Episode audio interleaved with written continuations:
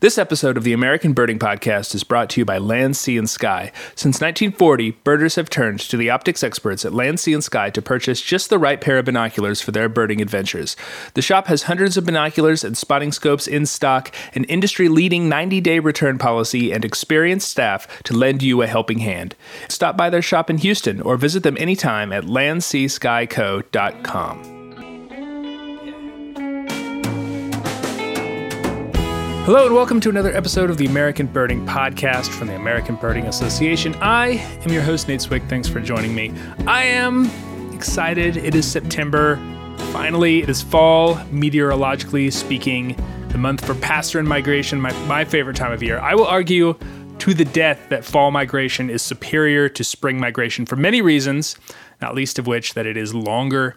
The weather is often more pleasant. I love those days right after a cold front when there's that little bit of bite in the air and the birds are all over the place. I, I admit that this is you know probably a little bit of an east coast bias. Passerine migration is not quite as heavy in the western part of the continent, but fall, September it seems especially is a great time for birding in the west as well, with the potential for really cool things.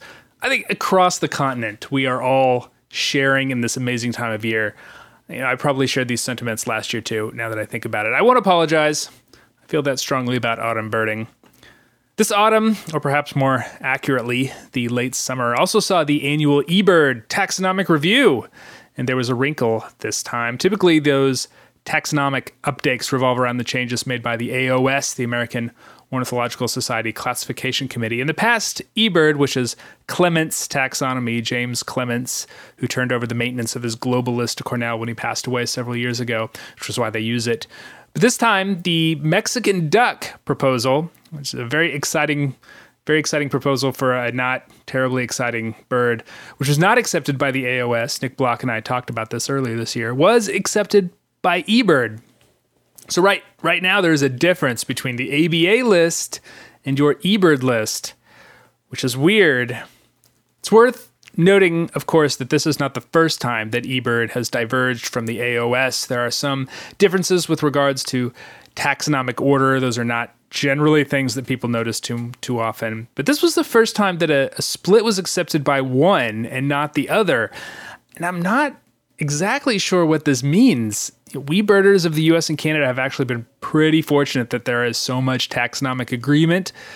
Uh, I'm not sure what this will do going forward, whether we at the ABA will eventually have to make a choice between the AOS and eBird. It's you know sort of something that we've talked about abstractly in house. We'll have to see what it means uh, in the future.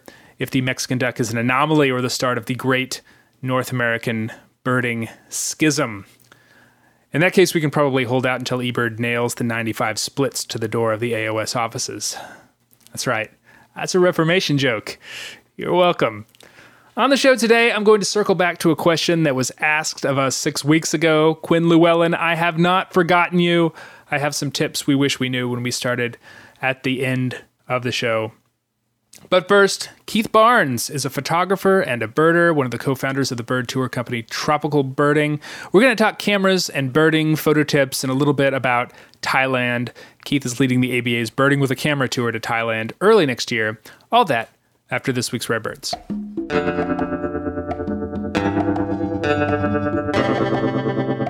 This is your Rare Bird focus for the end of August, very little beginning of September.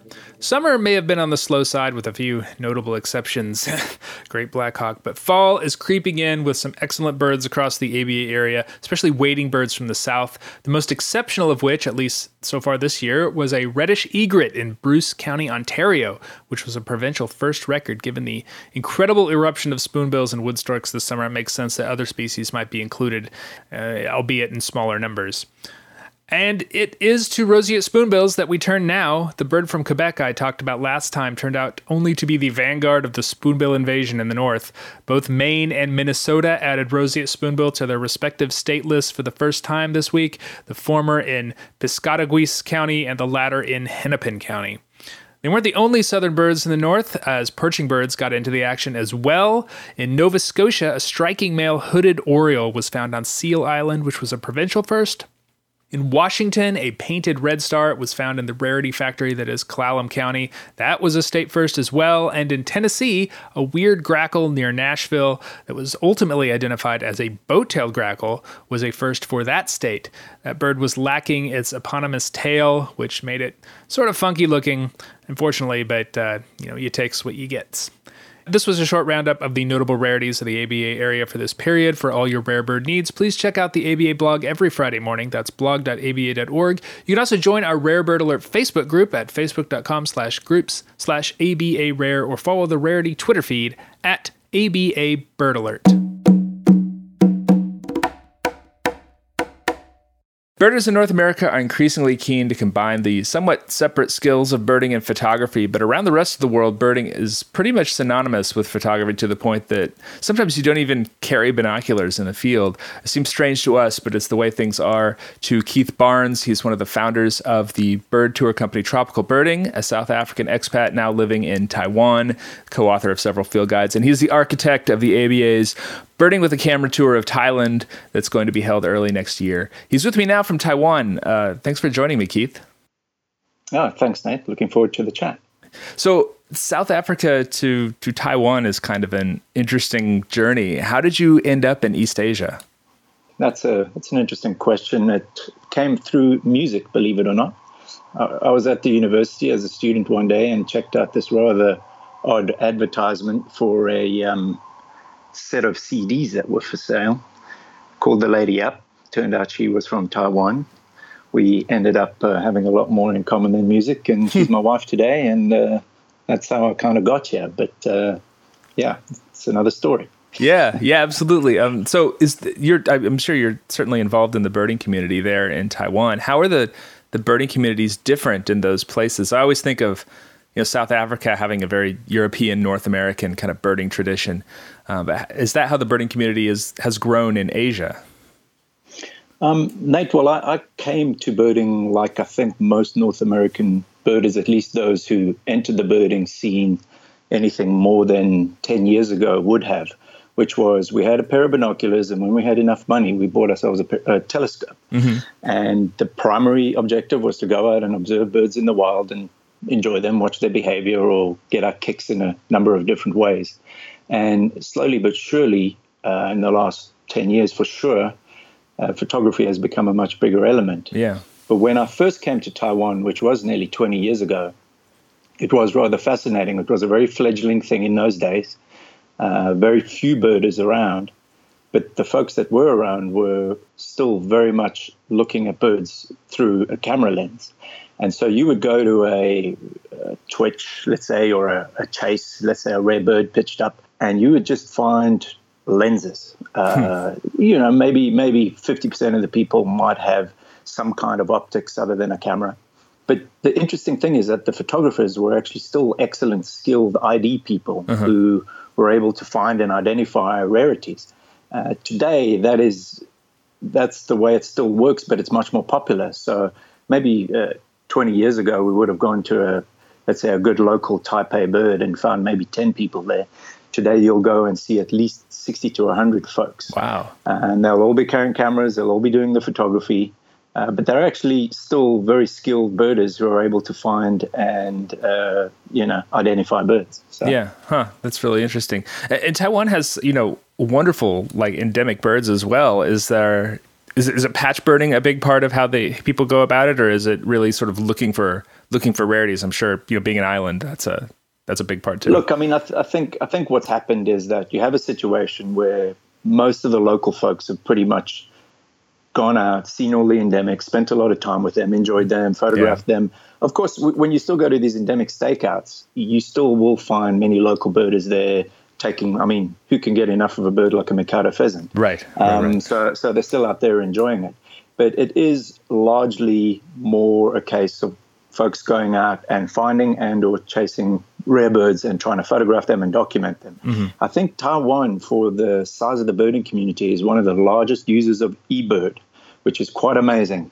I was I was kind of blown away by how quickly, and it kind of almost happened overnight, how folks took to eBird, local folks took to eBird, and started using it extensively as a mechanism to both document uh, what they were finding as well as share it with other people. So, uh, obviously, like other social media outlets, also very common for people to use.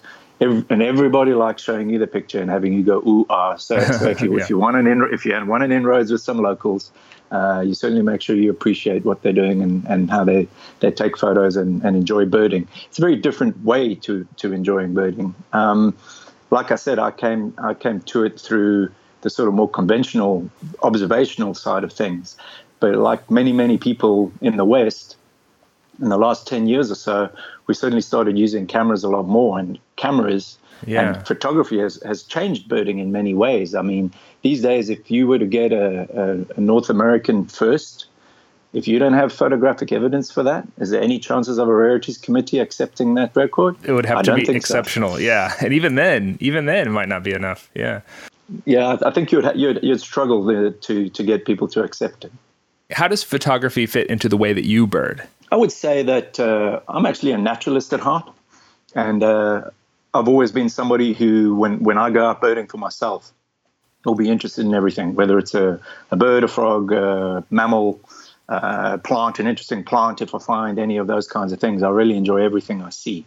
And I'm still first and foremost a naturalist who goes out and, in, and enjoys seeing things. When the opportunity arises, if something's in a great position, yeah. I'm quick to whip out the camera and enjoy documenting it. Uh, and then of course sharing it with folks. Uh, obviously, you mentioned that I've written a couple of books, mm-hmm. and so that sort of uh, bleeds into that somewhat because the more pictures you have of subadult plumages or juvenile right. plumages of things, the better it is. And it's actually taught me to reappreciate these sorts of things in in more detail. You know, when when you first start and you went it out and you you sort of go and see, let's say, uh, whatever a, a spot back weaver or something like that you'd have a look at it, but maybe you wouldn't actually sit and look carefully at juvenile plumages and the right. molt and stuff like that. Whereas now, through the camera lens, I'm both documenting because I need it for these these publications we're doing, but I'm also looking more carefully at uh, the plumages of these animals, how they change and what they do. Yeah. And I think with stuff like Merlin and some of the uh, things that Cornell are doing, that all feeds into that too, you know, because we now start getting plumages of birds in transitional plumage, right? And, yeah, absolutely, and things like that. So, so I think photography brings a whole new element into into the idea and just appreciation of of birds in their natural habitats. Uh, because we look at things differently. Yeah, Greg Neise told me a story about how he um, one time went out to a, a, a gull roost and just like took pictures of all the subadult gulls in this roost. And then, you know, once you have those pictures, you can really take them back home and kind of linger over them and kind of really key in on some very, very subtle field marks that you may not always necessarily be able to see in the field or appreciate in the field. The, the rise of photography has really driven field ID in that way.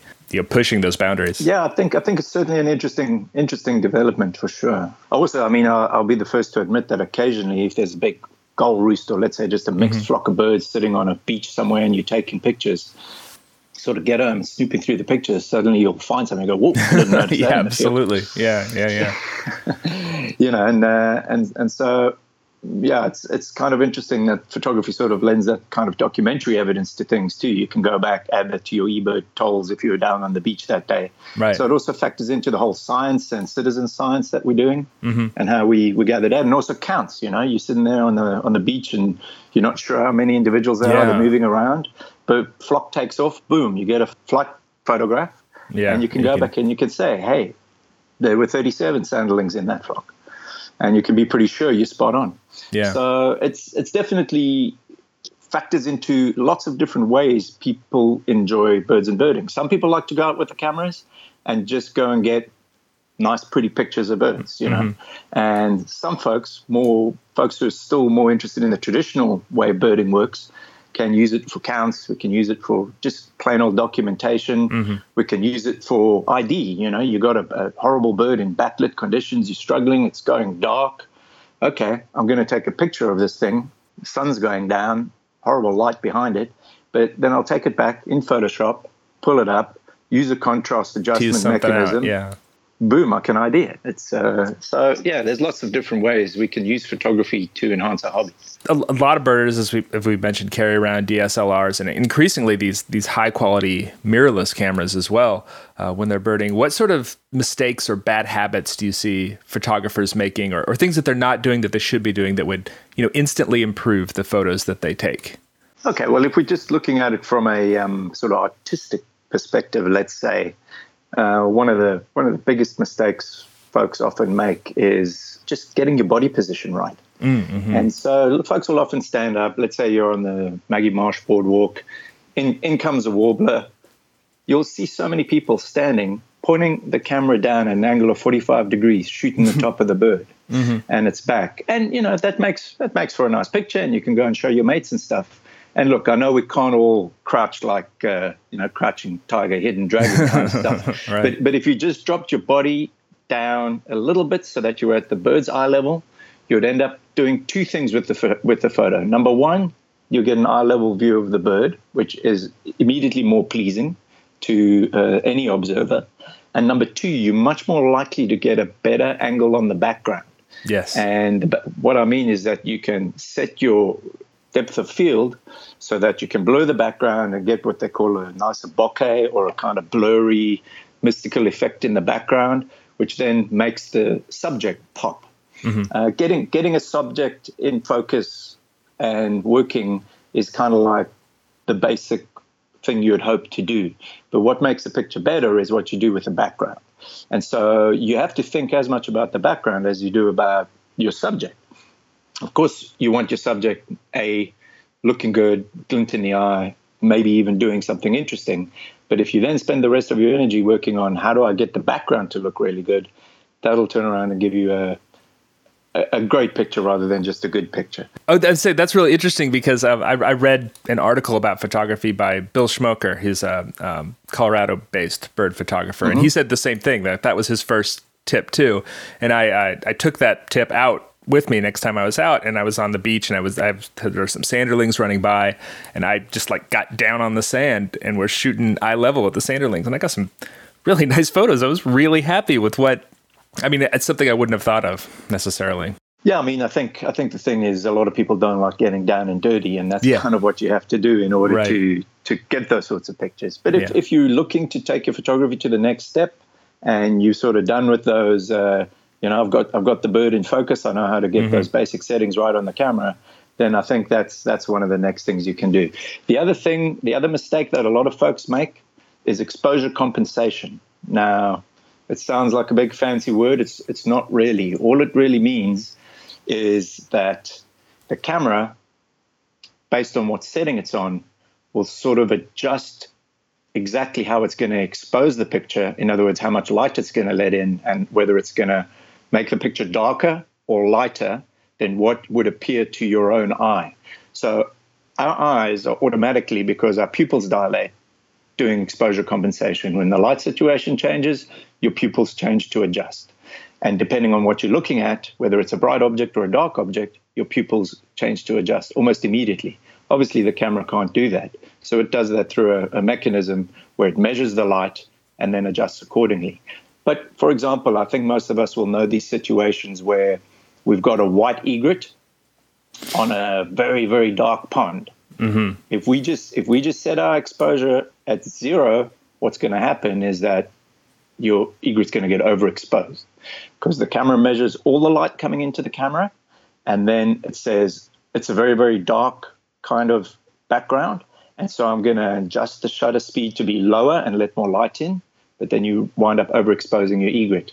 Another typical situation is when a red-tailed hawk uh, flies against a light background and we lift the camera up and shoot it and the sky's okay, but the bird is dark. Mm-hmm. And so those are your two extremes of what may happen.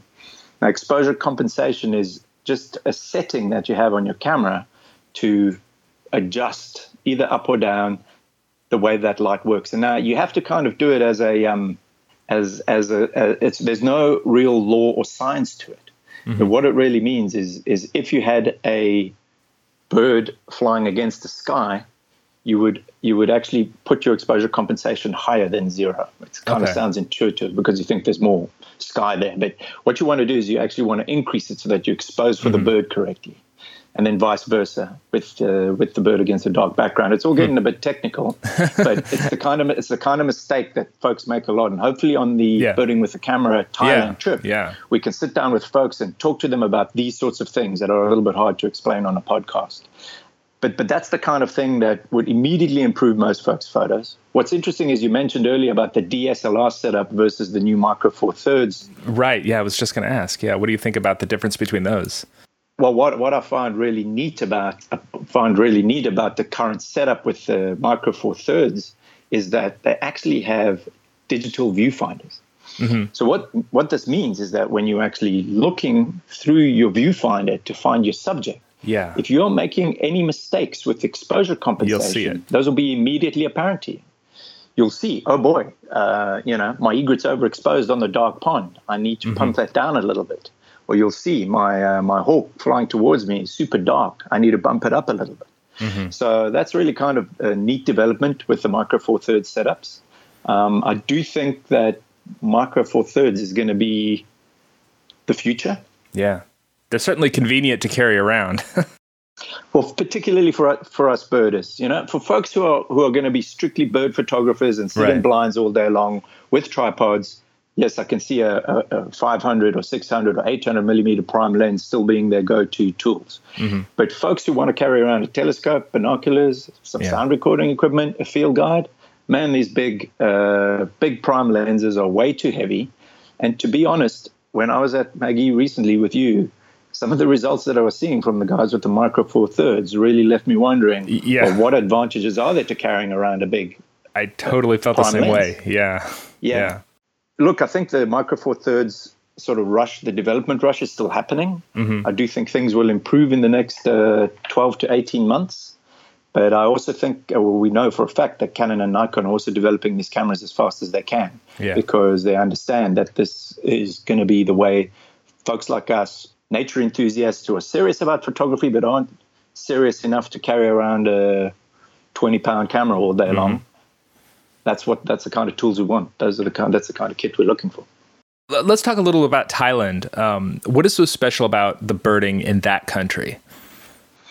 Well, it's actually the diversity, Nate. You know, if you look at Thailand, it stretches through quite a few degrees of latitude. I'm just going to pull up a map here quickly so I can look at it. I have to ask listeners to imagine a map of Thailand. It's yeah. long north to so, south. I don't know if most of the listeners know exactly uh, where Thailand is or what it looks like, but it is a very long, extended country. It's adjacent to Laos and Cambodia on the eastern side, and Myanmar on the west, and, and Malaysia in the south. The long, skinny bit of most people think is Malaysia is almost more Thailand than it is Malaysia. Mm-hmm. So it extends well south, very, very close to the equator and in the north it'll it'll get up to very very close to 16 degrees north. So mm-hmm. it's a long extended stretch of land. In the north, you've got a bunch of mountains, which are very typical of the the Asian montane avifauna uh, that you get in the Himalayas. It's not the Himalayas. It, it has many, many groups that are similar.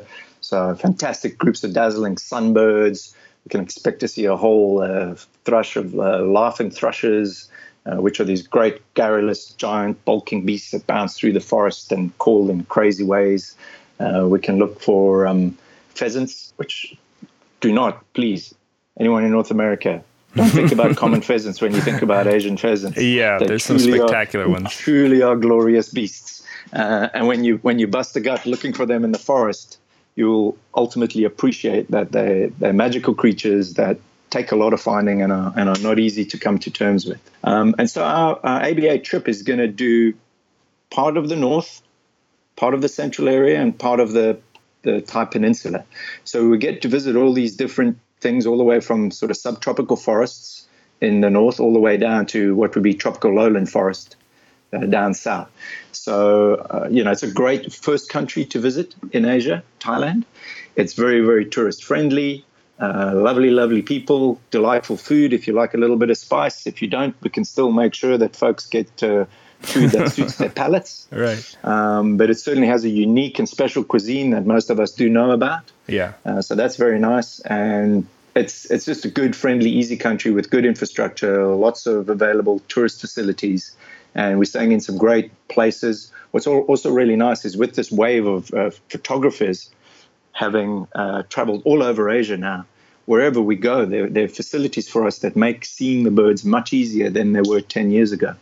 So when we go when we go down to the south, we'll be spending time in purpose-built blinds, which have a variety of really cool things coming into them, including Kalij pheasant and some of the shire partridges. Mm-hmm. You know, birds you used to have to work really hard for are really not terribly difficult around these places, and you end up with uh, pretty absorbing good views of these these rather shy birds, which uh, certainly wasn't a given a few years ago. Yeah, it's really great to see countries like Thailand kind of lean into their ecotourism, their their biodiversity as something that people will want to travel to and, and really appreciate too. I mean, you've seen that all over the world. It's been it's been so cool. it's it's it's a it's a better time for bird international birding than it has ever been. It feels like.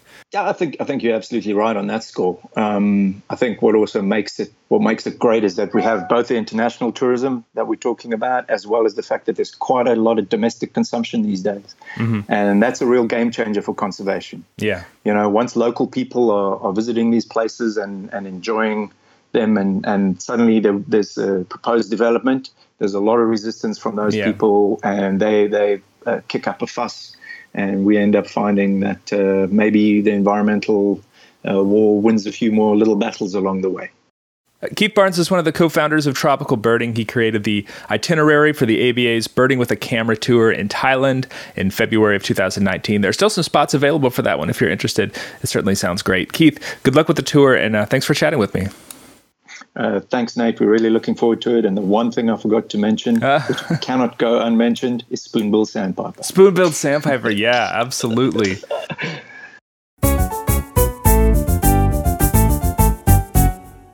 Way back in episode 215, I took a question from a listener, Quinn Llewellyn of Tulsa, Oklahoma. He was getting into birding and he wanted some tips. I threw it out there for the listeners, and you guys, you guys came through.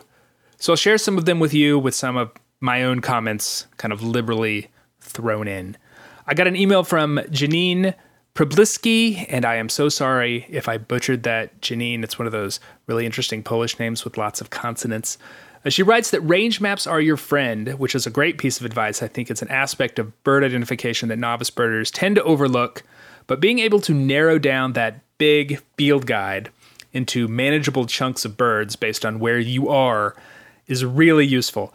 And I would also add that knowing when birds are supposed to be somewhere narrows that stuff even further, uh, which is also which is something that Anna Stahlcup mentioned in an email. She suggests a localized seasonal checklist. Uh, eBird is actually a great tool for creating that sort of thing for where you live. Janine also mentions that you should know your binocular warranty, uh, which is something that I would have even overlooked. Uh, she recounts a story where she tripped on a rock and the binoculars that she was wearing were damaged. Uh, I have a similar story where I left my binoculars on the roof of my car. I was strapping my kid into a car seat in the rain and I just drove off, and obviously they did not last that long on the roof. Uh, in both cases, the manufacturer made us right uh, which is a really nice thing. Most binocular manufacturers have some sort of warranty. At the higher end, they're often quite good. Uh, it's good to know how far they go. Thanks, Janine and Anna. A couple responses from Twitter at Adriel999 says, Go multimodal. Use lots of mediums. I suppose the plural of that is media, like field guides, apps, eBird. Take notes, read books, expand your nature study. This is all really good advice. It's amazing where you might find tools that help you learn. Sometimes in places that you don't expect, sometimes not even when you're dealing with birds. I can say from personal experience, when I started to identify insects, for instance, I gained a real appreciation for how novice birders kind of acquire information because that was me. I was there with another group of uh, another group of animals. It really broadened my view. So that's great advice. Thanks, Adriel. Also on Twitter, Jonathan Kaplan at Yoni underscore Kaplan uses the biblical rhetorical device that I originally posed this question to everybody with. He says, Thou wilt not positively ID every bird thou sees, nor will thee see every bird thou hears. Thou should not be discouraged. Yes, knowing what to let go is an important part of birding. Uh, it's hard to do when you start. But you know, one of one of my early birding mentors told me something that has always stuck with me. Uh, he said there are three stages of birding. At the beginning, you see everything at any time of year, obviously implying that maybe you're not getting great looks at some of these things. And then after a while, after you've gained a little experience, you see exactly what you're supposed to see, exactly when you're supposed to see it. And then finally, you graduate to you can find anything at any time of year, only this time you're right. We had some responses on Facebook. Ronan Okara says to get out with an organized group. People are always willing to help. This is very true. Birders are, are really good like that. It's one of the one of the things I love most about our community. Local Audubon chapters and bird clubs often do walks. Fall is a great time to do that. Sometimes they take breaks over the summer, but a, a lot of them are ramping back up again. She also encourages novice birders to take notes, even if it is just an eBird. That information is really valuable. It forces you to really think about what you're seeing and why you're seeing it. So I hope those help. Quinn or anyone else out there, keep them coming, listeners. This is always a topic we can return to. Thank you for those of you who submitted uh, tips. The American Birding Podcast is brought to you by the American Birding Association. If you enjoy this podcast or any of the free resources the ABA provides to birders in North America and beyond, the best way to support it is to become a member of the ABA. In addition to helping us out, you get Birding and Birders Guide magazine all year round, plus discounts to our partners like Buteo Books, and the opportunity to join us for ABA events, among other things. Learn more at aba.org/join. Special shout out to Angela Calabrese of Portland, Oregon, and Brittany Liebel of Brooksville, Maine. Both joined or rejoined the ABA recently and noted this podcast as a reason. Thank you so much for your support and welcome to the ABA. Executive producer of the podcast and president of the ABA is Jeffrey Gordon. In addition to being a birder, he's also an accomplished photographer. His tip when photographing owls, make sure that the bait mice you use have little party hats on them. The owls don't care, and it makes the people who are liable to yell at you about baiting owls, well, they're going to smile a little bit. Technical production is by John Lowry. He acknowledges that carrying a large prime lens in the field can be tiresome, so he uses Craigslist to hire a Sherpa to haul his equipment around. Remember, it's conventional to tip $2 for every 12 inches of camera lens. Additional technical help comes from David Hartley and Greg Neise. Retro technology is really all the rage right now, and when using a daguerreotype camera, they suggest feeding your subject mealworms laced with oxycodone to get them to hold still for the two minutes it takes to make an impression on your tintype. You can find us online at aba.org, on Facebook at facebook.com slash birders, or on Twitter at ABA. A lot of people are taking photos with their mobile phones these days, but if you don't have access to a spotting scope or an adapter, here's our tip. Set your camera to video and throw it at your subject. You might get a video still you can use. Questions or comments can come to me at podcast at aba.org. I'm Nate Swick. Thanks for listening. Till next time.